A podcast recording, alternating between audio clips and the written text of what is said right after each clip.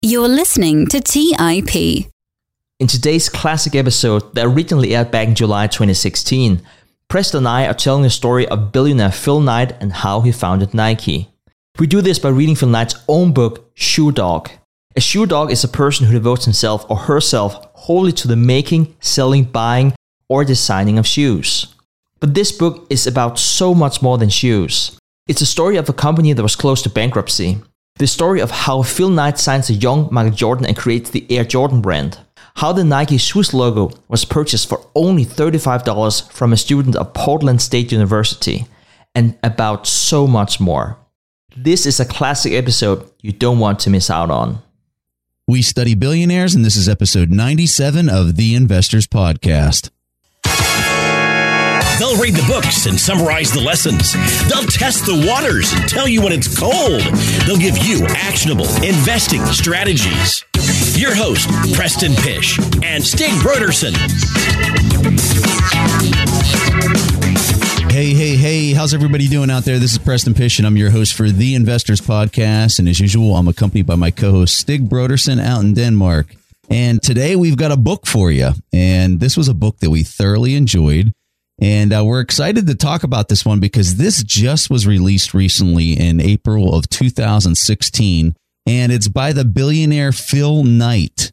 So if you don't know who Phil Knight is, it's because Phil isn't really a guy that goes around talking about his business or is just a really well known billionaire, even though his net worth is $28.1 billion.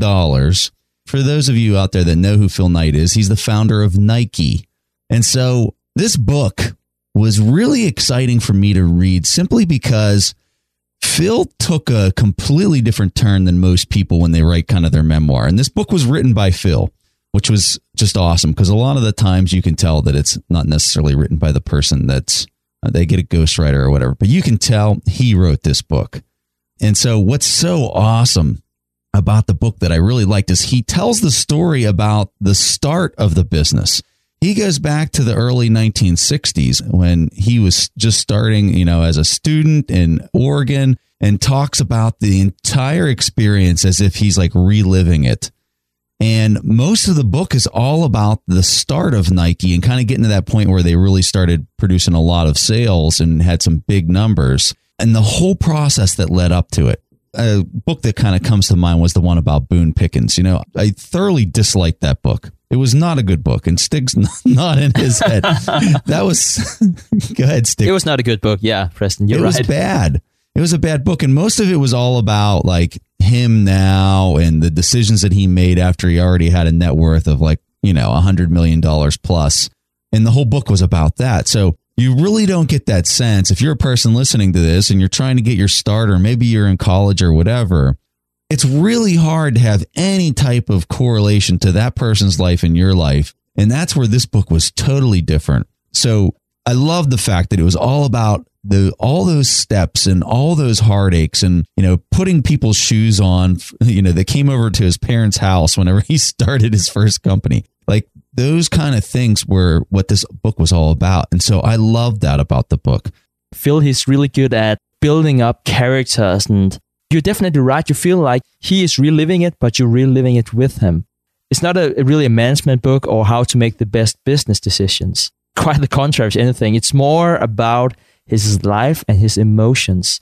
And I think in that sense, you could be a business person reading this. You could be a you know, completely other type of person reading this, but just listening to the lessons about life, of all that he's seen and experienced, all the disappointments, all the successes, I thoroughly enjoyed that with the book. I know it's a good book whenever I'm listening to it in my car because I listen to this one on Audibles. And just if you're listening to this and you want to listen to this book on Audibles, go to our website and click on our link through Audibles because you'll get your first book for free. But anyway, I know it's a good book when I'm listening to it in my car and I get to my destination and I continue to sit there in my car, even though I need to get out and go do whatever it was that I was going to do at the destination. I continue to sit there for like another 15 or 20 minutes because I'm I'm enjoying it so much. Without further, you know, talking about the overall opinion of it, let's go ahead and just dive in and start talking about the the whole book. So, this all starts off and Phil talks about, you know, his time in Oregon and he's a track runner. but he talks about, you know, being on the team in Oregon, just kind of what it was like to be a runner for Oregon. And more importantly, he talks about one of his coaches that he had at Oregon. And the name of this gentleman, his last name is Bowerman. And he always talks about Bowerman in this context of being this authoritative figure and this guy that he really looked up to and that was really kind of hard on them, but somebody that everyone respected. And so that was their coach for the, the, the team. And so Phil ends up writing this. And didn't he go to, did he go to Stanford when he wrote his? Yeah. He goes to uh, Stanford and he writes this business proposal. He had to write up, you know, it was one of his assignments. He had to write up a business proposal. And he's talking about going over to Japan and because the the exchange rate and everything at this point in time, which is in the early 1960s, because of the exchange rate, he can buy shoes over in Japan at a discount and bring them back over to the States and sell them for a profit. And so he writes up this whole thesis, this whole business plan of doing this uh, whenever he was a grad student at Stanford. And so, you know, he really was just fascinated with tennis shoes and like he really got involved in, in this research and really became fascinated with this whole project that he did. You know, one thing led to another, but he never really kind of hung up this assignment. He just really felt like, hey, I could actually do this. This could actually be something that I could do. Really, just to put it into context, this was not, it's not like today, right? You can just fly to Japan but it was very different back then. Clearly, you could also fly to Japan, but the mindset was very different. It was not something you just did. And also keep in mind, this is not too long after Pearl Harbor, and Americans, Japanese weren't really getting along that well. So for a young kid like that, just to travel to another continent and not knowing the culture, not knowing the language, and wanting to import shoes, and he had no capital, by the way, either it was definitely a whole other ball game than today. And you can set up those all those internet shops, and you can have someone else take the risk of the inventory and so on. So it was just a very courageous, some might say stupid decision. I think it, if Phil Knight was here, he would probably say the same thing. We'll get to some of this later, but just to give you an example, you know, whenever he started negotiating with these Japanese, again, he didn't have the money, so sometimes he would place order and then go to a bank and say, you know, I already placed an order. Could you please help me out with some cash? Because he knew they would say no if he didn't the other way around. So we'll get to a lot of that later, but it was just just that in itself just shows what a unique character Phil has.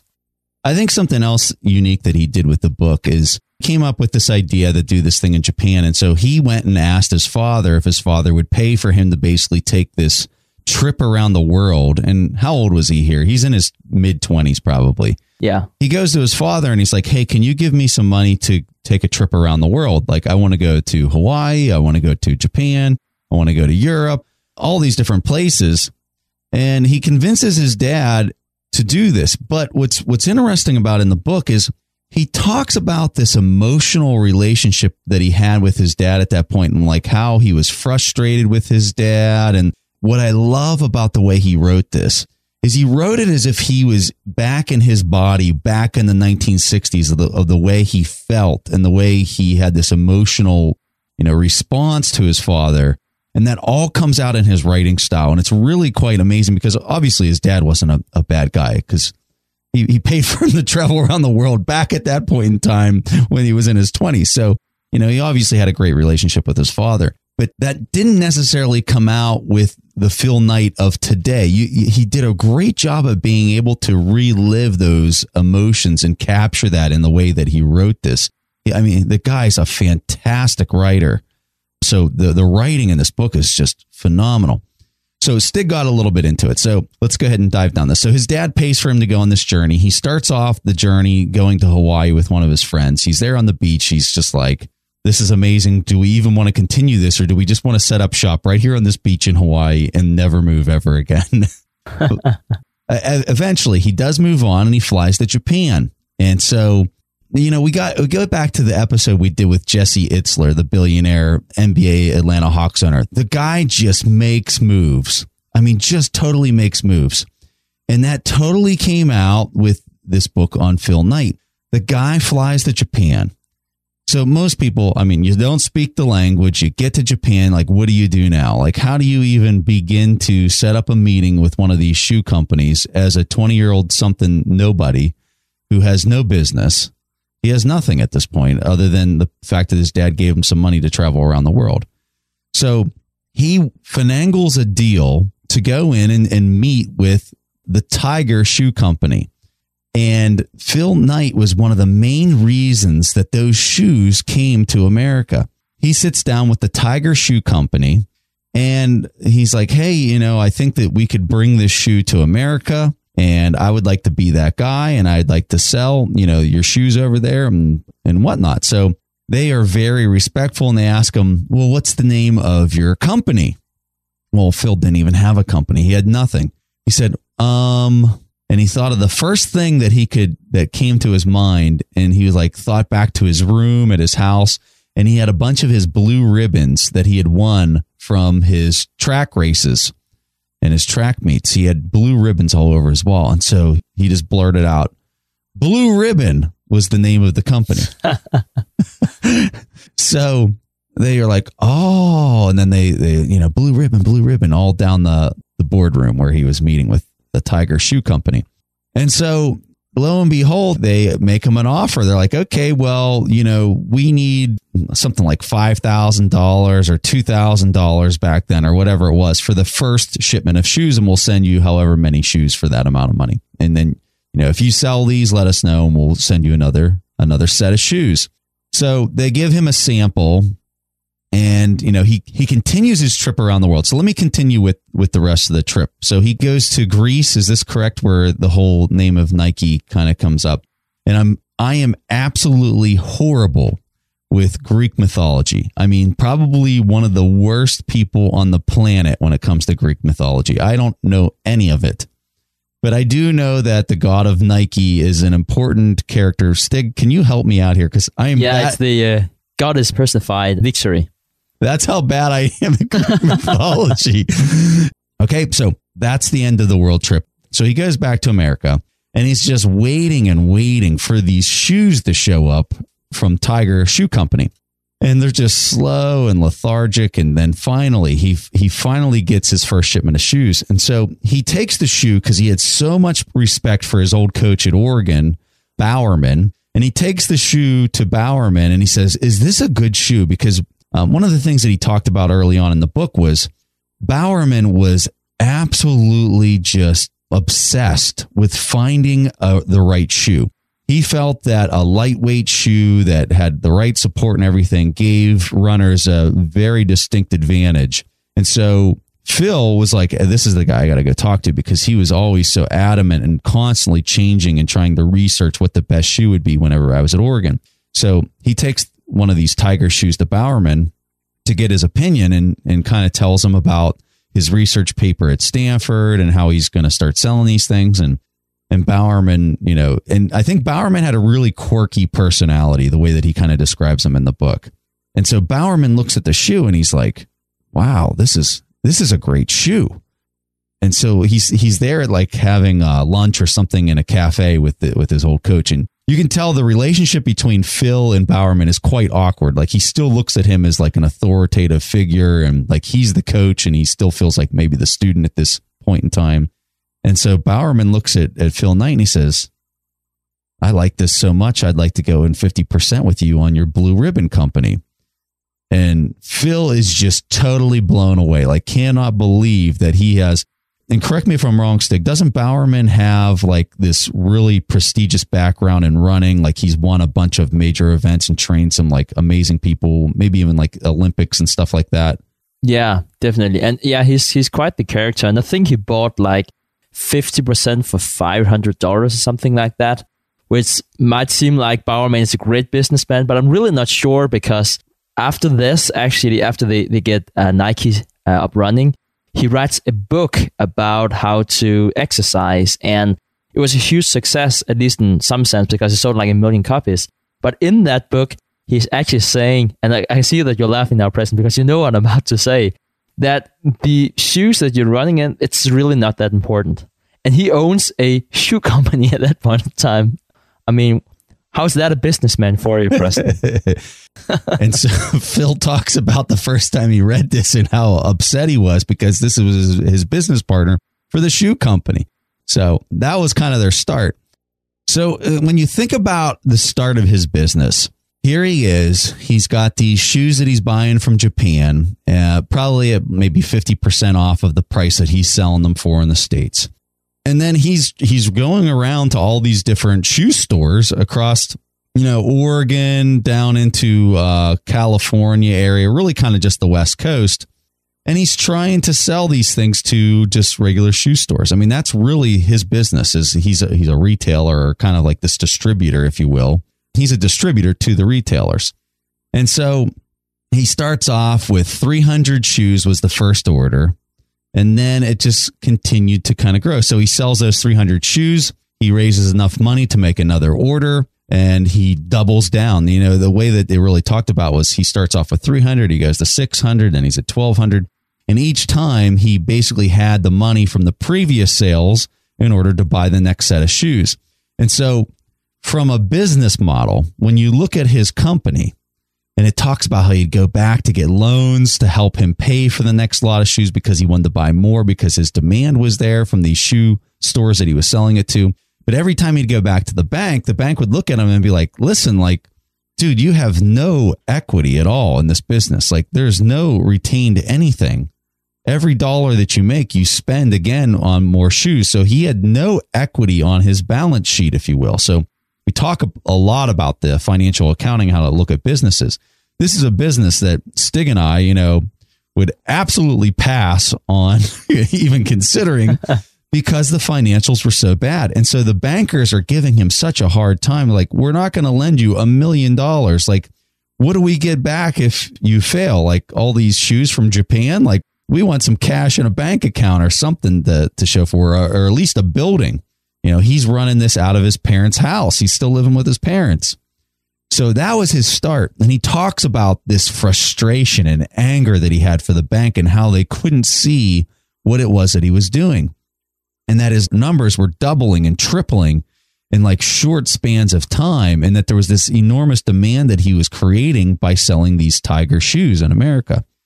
And so I found that discussion just really interesting to hear it because he goes into so much detail talking about his emotion, what his numbers were, and how well it was growing. Like it was just a fantastic way to like really relive this whole experience. Like if you want to step back and see what it felt like to be like the founder of Nike at the infancy stage, like the startup stage, you've got to read this. It is such an awesome description.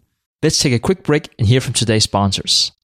The national sales event is on at your Toyota dealer making now the perfect time to get a great deal on a dependable new SUV like an adventure ready RAV4. Available with all wheel drive, your new RAV4 is built for performance on any terrain, from the road to the trails. And with plenty of passenger and cargo space, plus available tech like wireless charging, you and your entire crew can stay connected.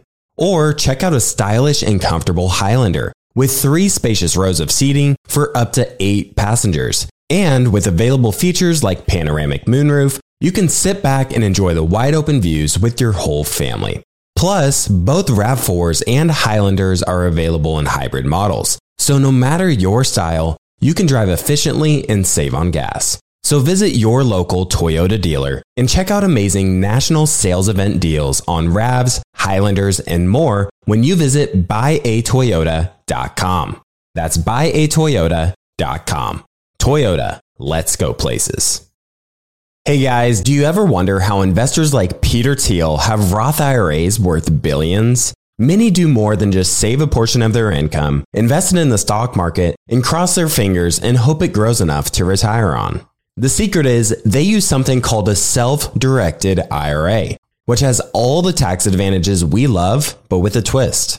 Instead of being stuck with stocks, bonds, and cookie cutter options, a self directed IRA with New Direction Trust Company allows you to invest your retirement savings in what you know and what you're passionate about. From real estate to startups to gold and silver, there are nearly unlimited investment options. You could even finance and set the terms of a loan. You name it, NDTCO will help you fund it. We're not saying you'll be the next Peter Thiel, but we're not not saying that either. Because his secrets are now your secrets. Check out New Direction Trust Company and self directed IRAs today at ndtco.com and unlock the potential of your retirement savings. That's ndtco.com.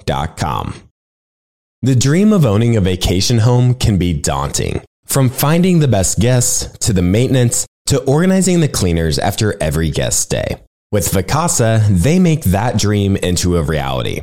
As a full service vacation home management company with vacation homes in key destinations across the US, they know how to make owning a vacation home easy and profitable.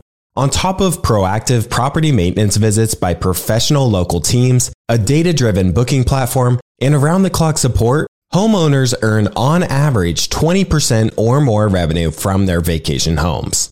Vacasa makes vacation home ownership easy. If you're looking to make more from your vacation home by doing less, partner with Vacasa at vacasa.com. That's vacasa.com to get started on your dream of owning a vacation home. All right, back to the show. I think one of the highlights that I have is it really comes back to some of the things that Jesse Itzler said about being passionate. And in, I think Jesse was using the example of being a musician. Well, being a musician is not only you know receiving rewards and have you know lots of fans. That's not what it means to be a musician. It means to travel around, to be rejected, a lot of other things that, that really comes with the territory. And I think the secret to Phil Knight's success is because what we're doing here on the podcast is really to look at very successful people and really decipher what has made them successful. And I think what's really making Phil Knight successful is really to follow him through this infancy stage. That he simply loves everything about it. And it might seem counterintuitive because if you read the book, it seems like he is, I'm not saying he's complaining, but it's, he's talking all about his negative emotions, all the struggles, all the adversity. And it's definitely not an easy ride for him. But still, at the same time, at least I got the impression that he still loves it. He loved the bumpy ride to Japan. He loved the whole tension about will I be bankrupt tomorrow? And I listened to an interview with him recently, and he said actually that he was willing to do this all over again. He would love to do this all over again, especially the beginning. And I just think it's interesting that he has so much drive, so much passion for doing this. That's really his secret uh, to success because it was not easy at all here at the beginning. There's one thing that really sticks out in my mind from our interview with Jesse Itzler. And it really when, was whenever he said, be passionate about the journey. And man, that I, I will never forget that. And you know what? When you look at this story about Phil Knight, that was, I mean, that just reeks out of his writing is that he was so passionate about this journey to create this company. It wasn't, he liked running, he liked the shoes. So a lot of people might say, oh, he was passionate about running. But I would totally argue after reading this book and, and hearing this whole story, he was passionate about this journey of building something big. That's what he loved doing. And, and I love that point, Stig. Something else I want to highlight that I found really, really interesting when we were reading this was that Phil was an accountant. So he got his degree. And then while he was trying to start this, he wasn't doing this full time. He was working as an accountant. And so he knew the numbers. Okay. He knew the numbers. He understood how accounting worked. He understood that he had to have equity and why the bank was giving him a hard time. I really think, and I know Stig and I say this all the time, it is so important for people to understand the terminology of finance in order to be successful in business because you just understand how the plumbing works whenever you have an income statement it moves to the balance sheet. Phil Knight could talk the numbers. He could he could go over to Japan and talk the numbers with a, a full blown, you know, company that's bringing in millions of dollars every year. He was comfortable in that space because he had this accounting background. I think that's so important for people and you know, Warren Buffett says that the language of business is accounting. And if you don't know the language, you can't, you know, communicate with other businesses and people and things like that. So just something to add to that, Preston. I also think, I know this is not like an entrepreneurial podcast in that sense, but I think because there is someone out there who's thinking about starting their own company. And I often advise people to start teaching what they're really passionate about because then they'll get a cash flow, why they can start up something else. Plus, they will talk about what they're passionate about with other people that are passionate about that. And I think that this is a really good highlight. So, whenever you see these people, like look at the founders of Google, look at Jeff Bezos, look at Phil Knight. Phil Knight specifically, since that's the book we're talking about, he had a bridging strategy. This company, this blue ribbon company that he started, it wasn't like he was working at the accounting company and he was like, Hey, I've got this idea for a shoe company. I'm going to stop and I'm going to put 100% of my time into this new shoe company that I'm going to start. No, it was a bridging strategy.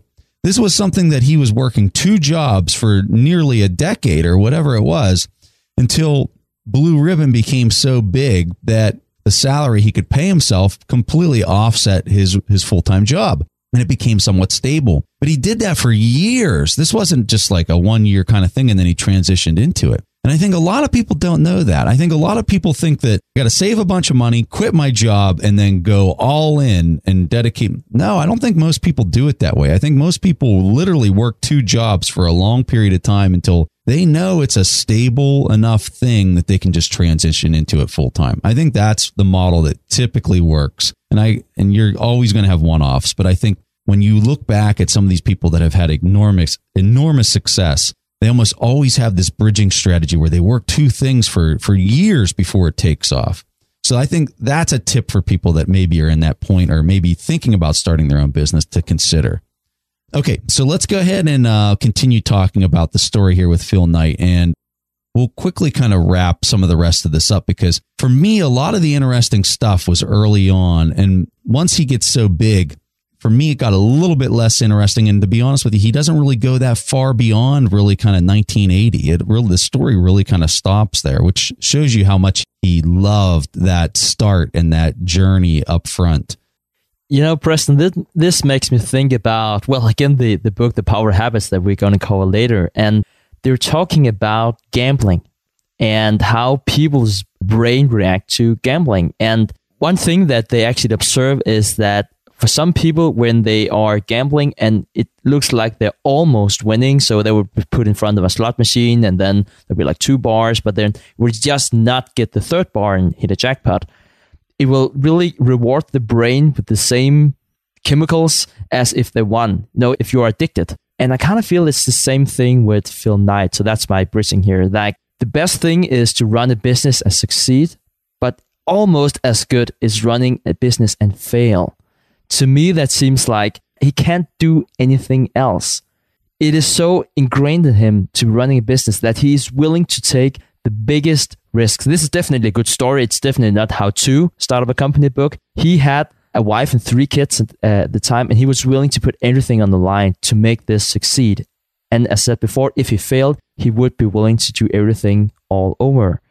And I think, again, it's not something I would do, but I think it's very inspiring that some people can be so passionate about the vision. And his vision was really to provide the best shoes for the whole world. And he had a phenomenal spouse that totally supported that as well. And I, he talks a lot about that in the book. It's not something we're going to get into with the podcast, but he talks about his wife and how she supported these decisions. And it was something that they were, you know, consciously making as a couple. Real quick about his employees. So he has a friend that he ran uh, track with at Oregon and he bumps into this guy. He's living down in California. So his last name is Johnson, and he refers to him in the book the whole time as Johnson. And Johnson was just a workaholic. He hires this guy pretty much through commission, right? Stig, like however much he would sell, he gets a cut of whatever that is. So Johnson's living down in California, Phil's up in Oregon, and so he's he's basically pushing him shoes. And Johnson is just selling these things like crazy. He's he is a salesman to a T. And so Johnson is going around all of California. And next thing you know, I mean, this guy is just blowing up California with these tiger shoes. And so Johnson comes up with all these different ideas of like how they can expand and, and grow even faster. I mean, he is just a growth animal. And so he's writing all these letters to Phil Knight. And then through the book, Phil just keeps talking about how he ignored all of his letters and how he would never write them back. But then this guy was just making his blue ribbon business just explode. And so I found that relationship and, and how honest Phil was with really kind of his bad decision making of how he corresponded with Johnson really refreshing. Like you get this feel of how how much integrity Phil Knight has and how he's really trying to capture the truth behind the entire story of how it all happened. And it was really awesome the way that he describes it. You have a good point, Preston, in terms of honesty, because we talked about stories. We talked about T. Boone Pickens before. We could also include Ted Turner in the equation as well. It seems like there was something that was they were always hiding from us. I kind of feel like I didn't get the whole story right, and I, I really felt I got the whole story, and not all of it was pretty. If anything, I think there were more bad stuff than good stuff. But you just kind of felt like he just he just wanted to tell his story, not how he wanted to be re- remembered, but what actually happened through his eyes. Yeah, yeah, I totally agree. It was almost like those other two books that you referenced were all about the amazing things that they had done and that they only highlighted those things, where this was almost the opposite, where Phil Knight was telling you about all the things that he did wrong. And like, it was just such a good story. So, uh, what I want to do is I want to transition to how he basically, how did he transition from selling Tigers to building the Nike brand? So, it gets a little bit at what Stig was talking about. He blows this thing up. He is selling these Tiger shoes almost nationwide at this point. He's selling them all over the place. And Tiger basically has an individual, the way that Phil describes him in the book, they have an individual that's in charge of their operations and, and growth within the company. It was a Japanese businessman uh, that represented Tiger, and he was going to basically cut Phil Knight out and basically take over the distribution in the U.S. to all these different stores that Phil Knight had had established that were selling Tigers they gave him this lowball offer to buy Blue Ribbon, but Phil Knight saw the writing on the wall what was what was going down. So Phil starts preparing for all this and he's like, I've got to create my own brand. I've got to go and create my own shoe, my own shoe company, and then sell that to all these stores and all these connections that we've established through the years whenever we were building this distribution for Tiger. So he doesn't tell Tiger what he's doing. He goes to Japan, he finds a manufacturer, and they create this this brand. And this is this is something that I found really profound in this book. So they get to the point where they're going to launch their Nike shoes, and they're at this convention for shoes. You know, like uh, all the different Adidas, you know, Reebok or whatever. They're all they're all there, and so is Tiger. And this was the first time that Phil Knight had basically showed the executives at Tiger that he's got his own shoe company. And, you know, he's talking about how his boxes were orange, which were completely different than any other shoe company that was selling shoes. And they had their, their setup and everything. And all the, the main vendors that they had, you know, worked with in the past came over and they looked at the shoe. And there was a bunch of manufacturing issues that he ran into with the very first shoes. And he was kind of embarrassed with the way that they looked and the quality of the shoes, but he had to go with it because they were at that point where they were going to launch. So his shoes are sitting there on, on, on the exhibit and these vendors come by and they're looking at his shoe and they're kind of looking at it. And Phil just talks about how insecure he is and how disappointed and, and scared he is as to them just looking at it and walking away and not saying anything. But he actually got the exact opposite response. After these vendors looked at the shoe, they came over and are like, "Hey, could we buy you know ten thousand of these shoes from you?" And Phil was just blown away, and he says, "Well, well, why?" Like he just he didn't understand why they were just so quick to buy this new brand that no one knew anything about. He in his in his opinion, the quality sucked. And he says, "Why?" And you know what the, the gentleman said to him? He said, Well, Phil, we've been dealing with you for the last 10 years. And if you've always sold us good quality products, things that, that were, that flew off the shelves, and you're somebody that we trust. And, and that, that word trust just, I mean, just stuck with me when I read this. And um, it goes back to that power of trust book that Stig and I read, you know, probably, I don't know, 10 or 20 episodes ago and he was able to basically convert that goodwill that he had been establishing for more than a decade with all these vendors. And that immediately turned into a sale for him whenever he had a completely different product, something that had never been proven, something that was brand new. No one, they had no idea if they could sell these things. It was a brand that no one even knew. But people were willing to put in big purchase orders because of him, Phil Knight, and his team of people because they were trustworthy and they represented, you know, good business habits. And I can't tell you how important I feel that that point in this story was. Let's take a quick break and hear from today's sponsors. The national sales event is on at your Toyota dealer, making now the perfect time to get a great deal on a dependable new SUV like an adventure ready RAV4. Available with all wheel drive, your new RAV4 is built for performance on any terrain, from the road to the trails. And with plenty of passenger and cargo space, plus available tech like wireless charging, you and your entire crew can stay connected. Or check out a stylish and comfortable Highlander with three spacious rows of seating for up to eight passengers. And with available features like panoramic moonroof, you can sit back and enjoy the wide open views with your whole family. Plus, both RAV4s and Highlanders are available in hybrid models. So no matter your style, you can drive efficiently and save on gas. So visit your local Toyota dealer and check out amazing national sales event deals on RAVs, Highlanders, and more when you visit buyatoyota.com. That's buyatoyota.com. Toyota, let's go places.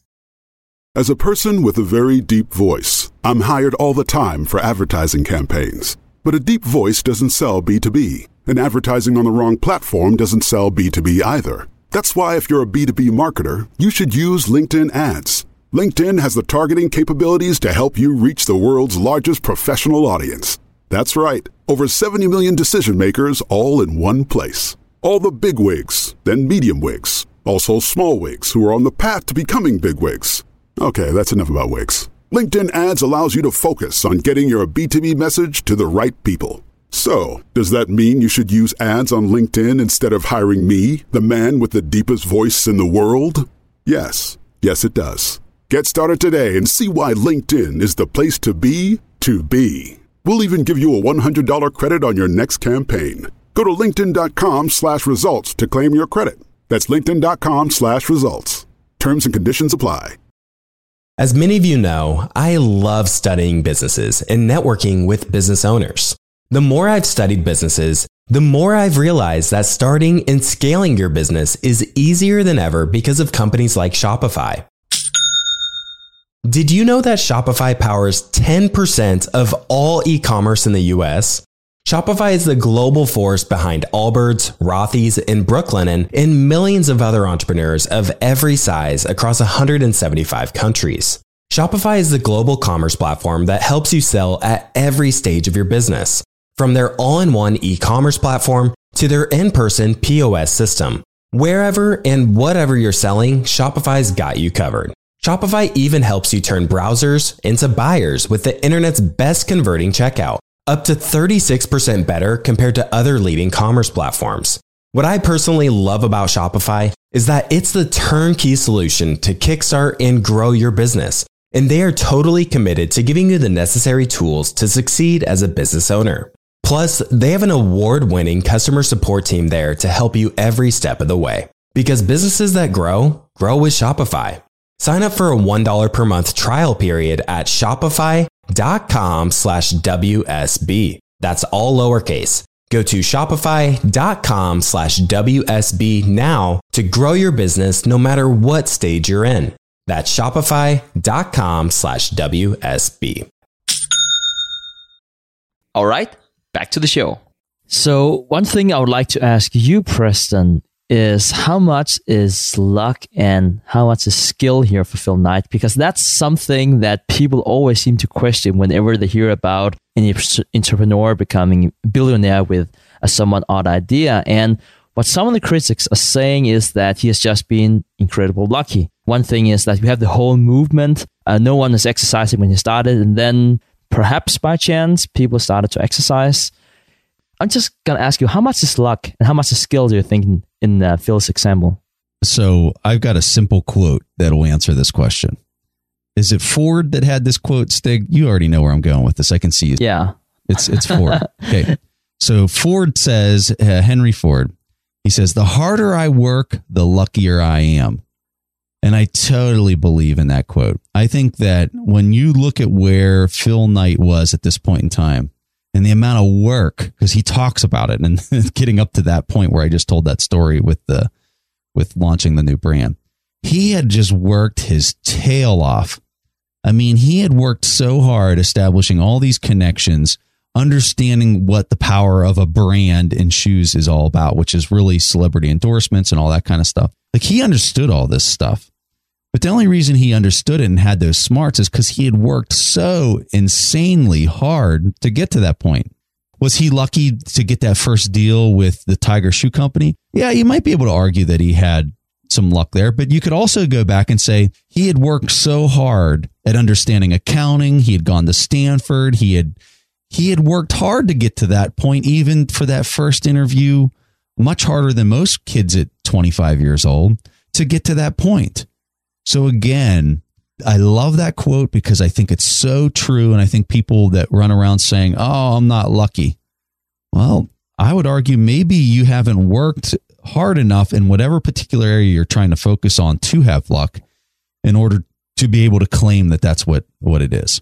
I really love that quote, Preston. And another quote I'm thinking of is Woody Allen's 80% of success is just showing up. And I was, I'm just thinking, who is showing up in Japan in the early 60s? No one. Well, there was one guy. That was Phil Knight. Yeah. So very interesting start to Nike. Now he does get into talking about how he how he saw celebrities as being the cornerstone to building this brand. When you hear him talk about this, it's really quite an interesting conversation, and you can see how powerful that is because when kids or adults see a celebrity on TV playing a sport and they go running by and they've got a Nike swoosh on their shoe or whatever. It's just, you know, that has so much power for him. I think we'll, kind of wrap it up there, Stig, because really that's kind of where it ends. And it doesn't really go too much further into the story. He, he gets a little bit into some aerospace engineer comes to the company with this idea for uh, putting air into the bottom of shoes, which was kind of a little bit of a, a neat story. But then it really kind of stops and he kind of wraps up the entire book about Nike before you really kind of get into the Air Jordans and kind of all the success that he had from 1980 on is not even talked about in the book. So if you're really wanting that portion of Nike, you're not going to get it. If, but if you want everything before it, you're absolutely going to get it in, in ex, just like tons of detail. It seems like after all his early struggles and really, really become successful, the stories he tells there, well, first of all, they're really not that interesting. And it just doesn't seem that important to the story either. And he goes into a lengthy discussion about whether or not should go public, uh, and eventually actually uh, does go public, and how it is to be running a company that is always cash strapped. And it seems like it go under every day, but at the same time, it's extremely valuable. How do you handle that? I think that's something that most entrepreneurs can probably relate to. I can only say that really to understand how it is to be a business owner from the early 60s and the next two decades, I think this is probably the book to read just for that. Okay, so something that Stig and I really want to do because we haven't done this for a really long time is play a question from our audience. So uh, right now, that's what we're going to do. Okay, so this week's question comes from Neftali. Hi, Preston and Stig. My name is Neftali. I'd like to thank you for this wonderful community you guys have built, which has really enabled me to learn a lot and has helped my friends and I take our first steps into the value investing world. When I try to calculate the margin of safety, I like to look at the book value and imagine what would happen were the business to liquidate tomorrow. If I buy a company for less than its book value and it goes bankrupt, I could actually make a profit. But in reality, there are many companies that trade for below their book value. For instance, uh, Fiat Chrysler.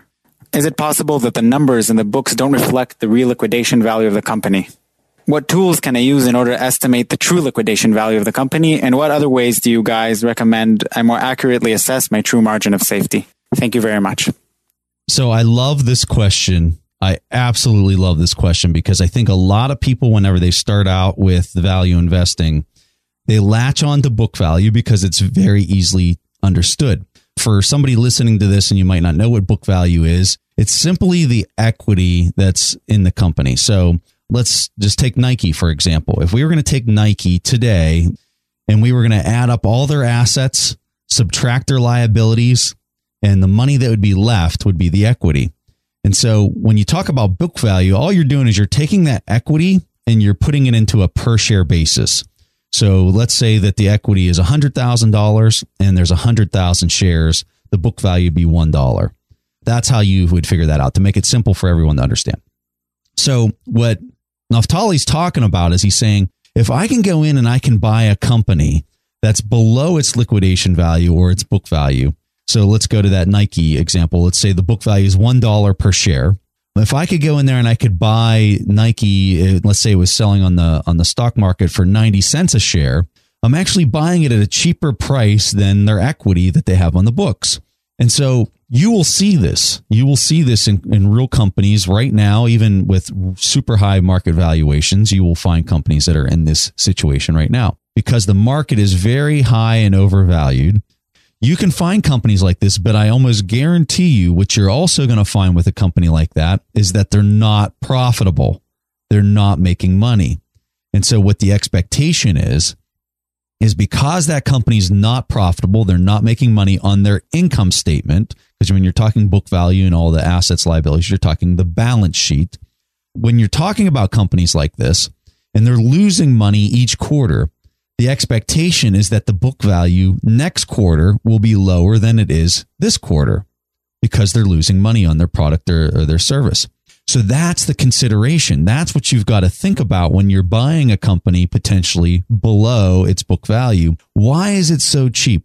Why are other people not willing to pay a high price for this? Well, it's because the company's losing money. They're not even profitable. So that's a very strong consideration. And you have to look at that.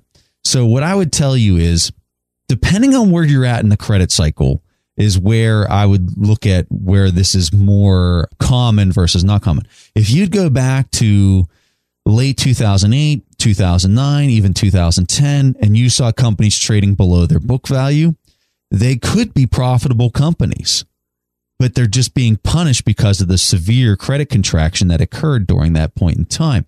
So I would look at a company much differently back then than I would today, where market prices are sky high if I saw a company that had a price selling below its book value.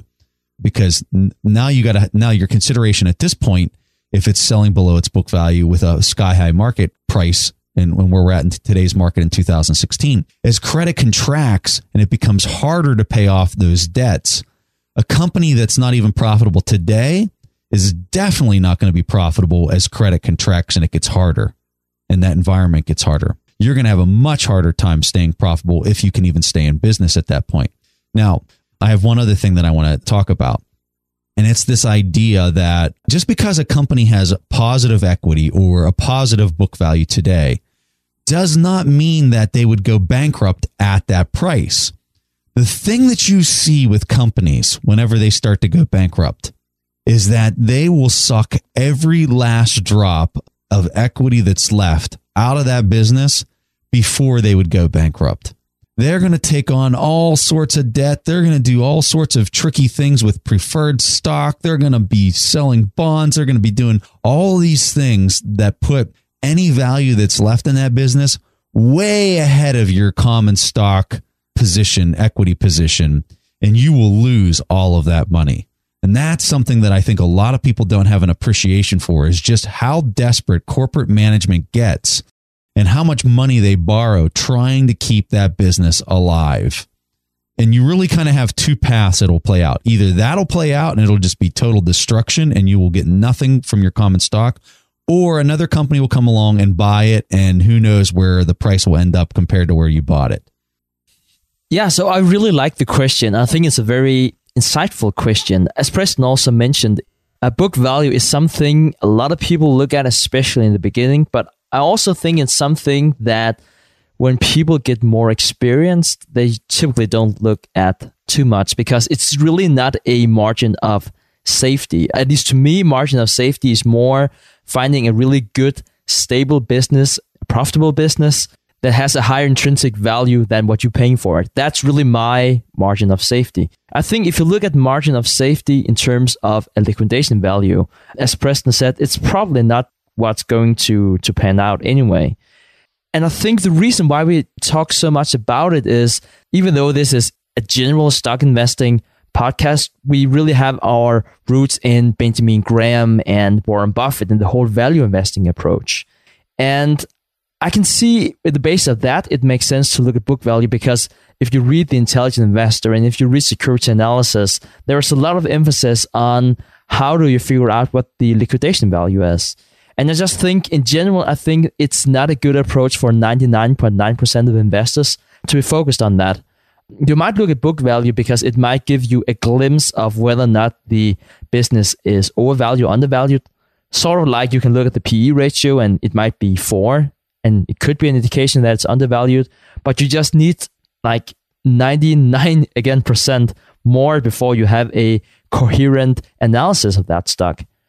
But if you want to look at the balance sheet and see what is the true liquidation value, I would just, without being too geeky, look at how's the balance sheet weighted? How much is at the top of the balance sheet? And when I say at the top of the balance sheet, it's because the most liquid assets are at the top of the balance sheet. So the most liquid is cash.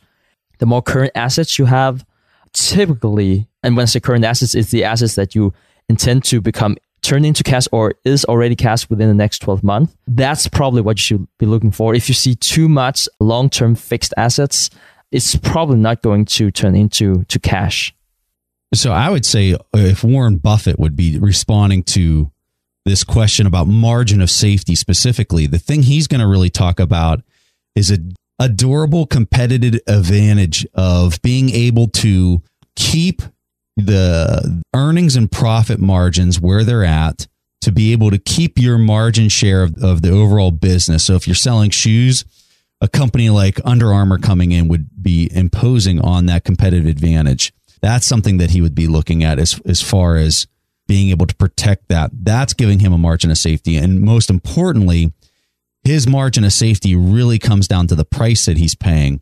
Whatever that discount rate that he's expecting to get, call it if I buy Nike today and I get a 10% return and the rest of the market's giving me 5%, that's a margin of safety because I'm, I'm getting such a larger return at the current price that, that's being offered. Now, those aren't the real numbers. I'm just using those as examples for people. But that's where he sees his margin of safety. When you talk about book value and Benjamin Graham and where this whole idea of book value originated was with Benjamin Graham back in the early 1930s this was more for a person that had enough money to take a controlling share of a business and basically liquidate the company because they were able to take that controlling share. That's where that's at. As, a, as an individual stock investor that won't be able to take that size of a position where you actually control and have the ability to liquidate the company, you can't do that kind of stuff. But that's what Warren Buffett and Benjamin Graham were doing back in the day was they'd find these companies that were trading below their liquidation value. They could take a position high enough in the company to actually influence that. That's where a lot of that stuff comes from. All right, so Naftali, we're going to send you a free signed copy of our book, The Warren Buffett Accounting Book, for asking your question. It was a fantastic question. If somebody else out there wants to get their question played on our show, go to asktheinvestors.com and you can record your question. And if we play it, you get a free signed book in the mail. So that's all we have for you guys. If you'd like to read this book via audio, make sure you go to our website, click on any of the links for audibles. You'll get the this this book completely for free or any other book that you want for your first book. We can't promote that highly enough because you get a free book and you get to use an awesome service that Stig and I use literally every single day as we're driving or whatever. It helps us to be able to do multiple things all at the same time by reading audiobooks. So that's all we have for you, and we'll see you guys next week. Thanks for listening to The Investors Podcast. To listen to more shows or access to the tools discussed on the show, be sure to visit www.theinvestorspodcast.com. Submit your questions or request a guest appearance to The Investors Podcast by going to www.asktheinvestors.com. If your question is answered during the show, you will receive a free autographed copy of the Warren Buffett Accounting Book. This podcast is for entertainment purposes only. This material is copyrighted by the TIP Network and must have written approval before commercial application.